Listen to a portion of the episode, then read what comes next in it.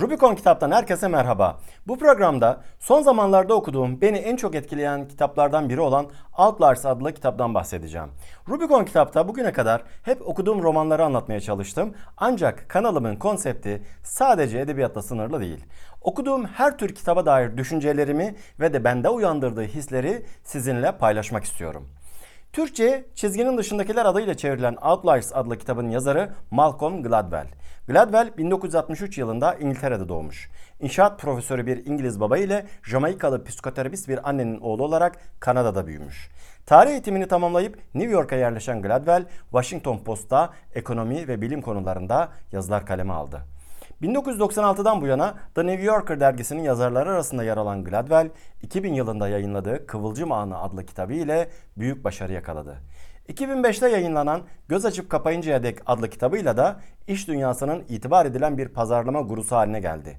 Gladwell bir akademisyen değil, gazeteci. Meslektaşım yani.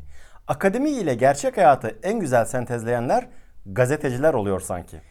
Gladwell çizginin dışındakilerde neler anlatıyor ondan bahsedeyim. Ama önce coğrafya kaderdir şeklindeki meşhur söze temas etsem daha yerinde olacak sanırım. Belki daha önce de duymuşsunuzdur bu sözü. Coğrafya kaderdir şeklindeki söz ve teori dünyaca ünlü Müslüman sosyolog İbn Haldun'a ve onun Mukaddime adlı eserine atfedilir. Ancak mukaddimede böyle bir söz geçmiyor. Fakat ihtiva ettiği manayı İbn Haldun mukaddimede gayet net bir şekilde anlatıyor. Ne mi anlatıyor İbn Haldun? Şöyle izah edeyim. Mukaddimede coğrafyanın insana ve topluma olan etkisini anlatıyor İbn Haldun. Yani insanın üzerinde yaşadığı yeryüzü parçasının, bölgenin ve bu bölgenin havasının ve ikliminin insanın fiziki yapısına, sosyal yapısına ve ahlakına olan etkilerini izah ediyor.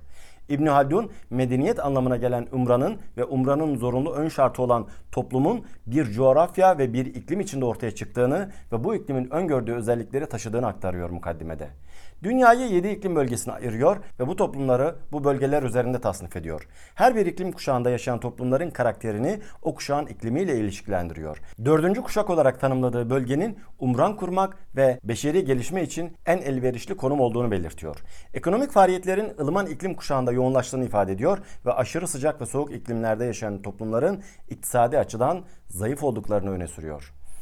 İbn Haldun ve mukaddimeye dair çok fazla detaya girmeyeceğim. Zira bir deryayı birkaç dakikada anlatmak mümkün değil. Sadece coğrafya kaderdir sözüne odaklanmanızı istiyorum. Neden?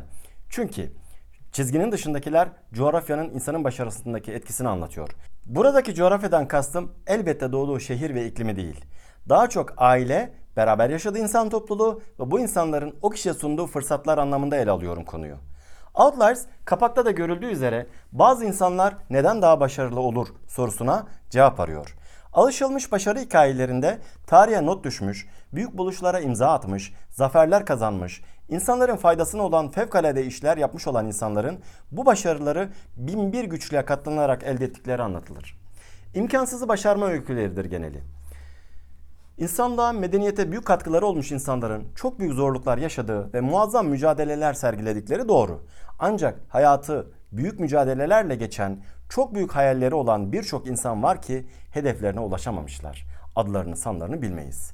Demek ki her hayal kuran, her çok çalışan başarının zirvelerine tırmanamayabiliyor. Ancak kişisel gelişimcilerin klişesi olan gerçekten ve yeteri kadar istiyorsan başarabilirsin yanılgısı birçok insanı yanılgıya sürüklüyor. Neyse ki son yıllarda içindeki devi uyandır furyası yerini Stephen Covey çizgisindeki makul seslere bıraktı. Outliers'ı da ben bu çizgide görüyorum. Başarılı insanlar hakkında anlatılan onların zeki ve hırslı oldukları hikayesinin dışına çıkıyor Malcolm Gladwell. Başarının gerçek hikayesinin bundan çok farklı olduğunu ve bazı insanların neden başarılı olduğunu anlamak için onların ailelerine, çevrelerine ve okuduğu okullara daha dikkatli bakmamız gerektiğini ileri sürüyor. Başarılı insanların ki başarılı insan derken yani burada diktatörleri ve eli kanlı despotları kastetmiyorum. Onları kahraman olarak da kabul etmiyorum. Başarılı insanlar derken insanlığa katkı sağlamış insanlardan bahsediyorum.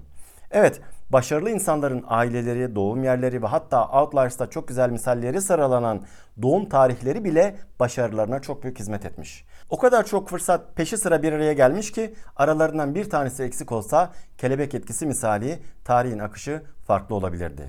Yani başarının hikayesi dışarıdan göründüğü gibi basit değil. Çok daha karmaşık ve bir o kadar da ilgi çekici. Outliers'ta Beatles ve Bill Gates'in ortak yanlarının ne olduğu, Asyalıların matematikteki olağanüstü başarısının sırrı, en iyi buz hokeyi oyuncularının neden Ocak ayında doğanlar olduğu ve New York'ta en çok kazanan Yahudi avukatların özgeçmişlerine kadar birçok çarpıcı veri aktarılıyor. Einstein'dan 40 puan daha fazla IQ'ya sahip dünyanın en zeki adamı diye tarif edilen Christopher Langa'nın adını bile duymamış olmamızın sebebi açıklanıyor kitapta.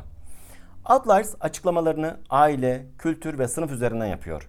Gladwell'in iddiasına göre bir Silikon Vadisi milyarderi olmak istiyorsanız hangi yıl ve başarılı bir pilot olmak istiyorsanız da nerede doğduğunuz çok önemli. Ki bunları da örnekleriyle ortaya koymuş. Özellikle Bill Gates'in başarısının hikayesi dikkatimi çekmişti benim Outliers'ta. Onunla ilgili olarak da Rubicon Hayat'ta Bill Gates'i zirveye taşıyan 9 fırsat başlığı ile bir video hazırlamıştım. İzlemediyseniz özellikle tavsiye ederim.